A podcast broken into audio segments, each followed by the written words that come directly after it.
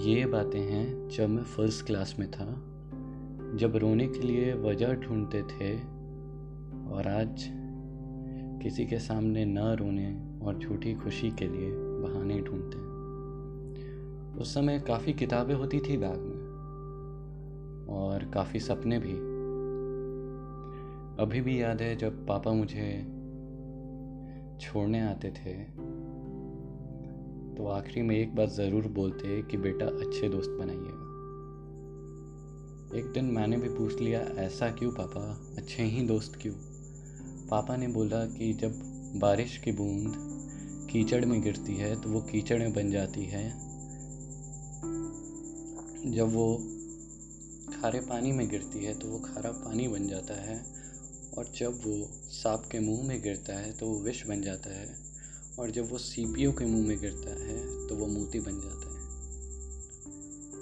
वो सारे परिस्थितियों में बारिश का बूंद ही रहता है पहले, लेकिन परिस्थितियाँ वर्ष वो बदल जाता है।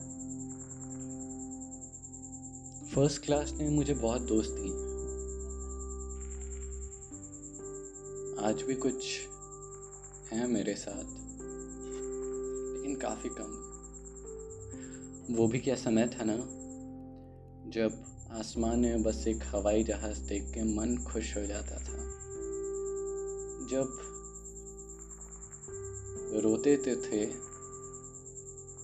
मगर किसी की याद नहीं आती थी। जब पैसे कम होते तो थे, पर रात की नींद नहीं जाती थी।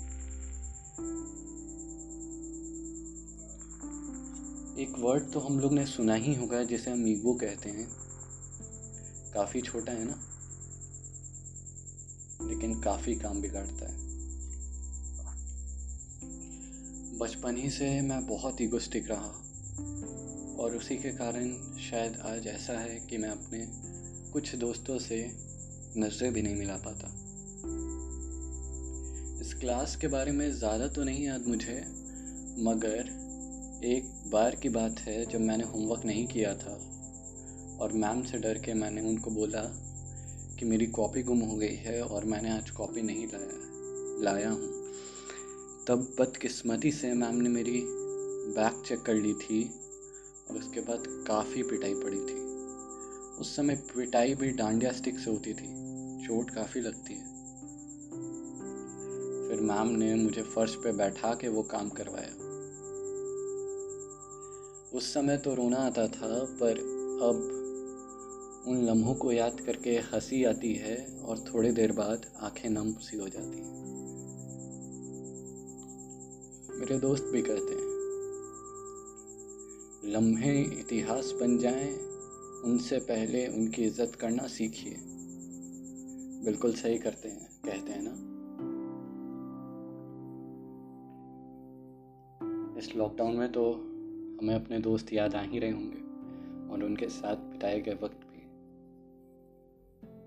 और शायद यही समय भी है कि हम उन अपनी गलतियों का उनसे माफ़ी मांगें। और फिर मिलते हैं अगले एपिसोड में।